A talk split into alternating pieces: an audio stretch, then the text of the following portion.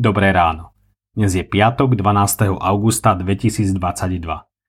Božie slovo je pre nás zapísané v Evanieliu podľa Jana v 10. kapitole vo veršoch 22 až 40 nasledovne. V Jeruzaleme nastali slávnosti posvetenia chrámu a bola zima.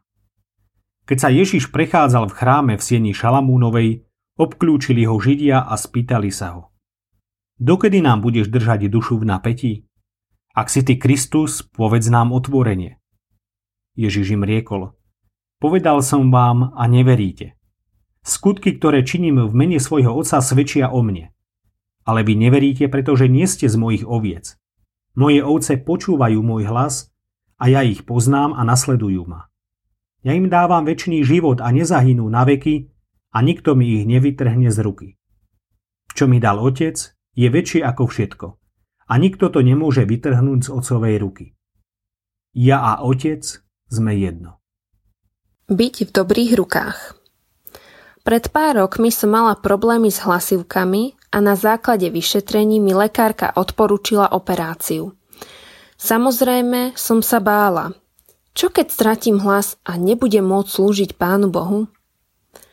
Spolu s manželom sme sa modlili a Pán Boh nám do cesty poslal ľudí, od ktorých som počula. Neboj sa, budeš v dobrých rukách. Bola to pravda. Pán Boh skrze ruky lekárky spôsobil, že operácia sa vydarila. Myslím, že niečo podobné ste zažili mnohí. Byť v dobrých rukách lekára, učiteľa, právnika, to je dobré. Pán Ježiš v dnešnom texte hovorí Moje ovce počúvajú môj hlas a ja ich znám a nasledujú ma. Ja im dávam väčší život a nezahynú na veky a nikto mi ich nevytrhne z ruky. Byť skrytý v týchto rukách to je najväčšia výsada, akú dnes môžeme mať. Stačí splniť jedinú požiadavku. Počúvať hlas dobrého pastiera pána Ježiša, ísť za ním a on nám garantuje, že nič a nikto nás z jeho ruky nevytrhne.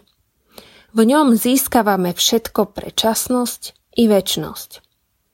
Večný život je totiž darom nad všetky dary. Nehľadajme záchranu iba v dobrých rukách ľudí, ale najmä v dobrých rukách nášho spasiteľa, pána Ježiša Krista. Zamyslenie na dnes pripravila Renáta Madzinová. Myslíme vo svojich modlitbách aj na cirkevný zbor Pezinok.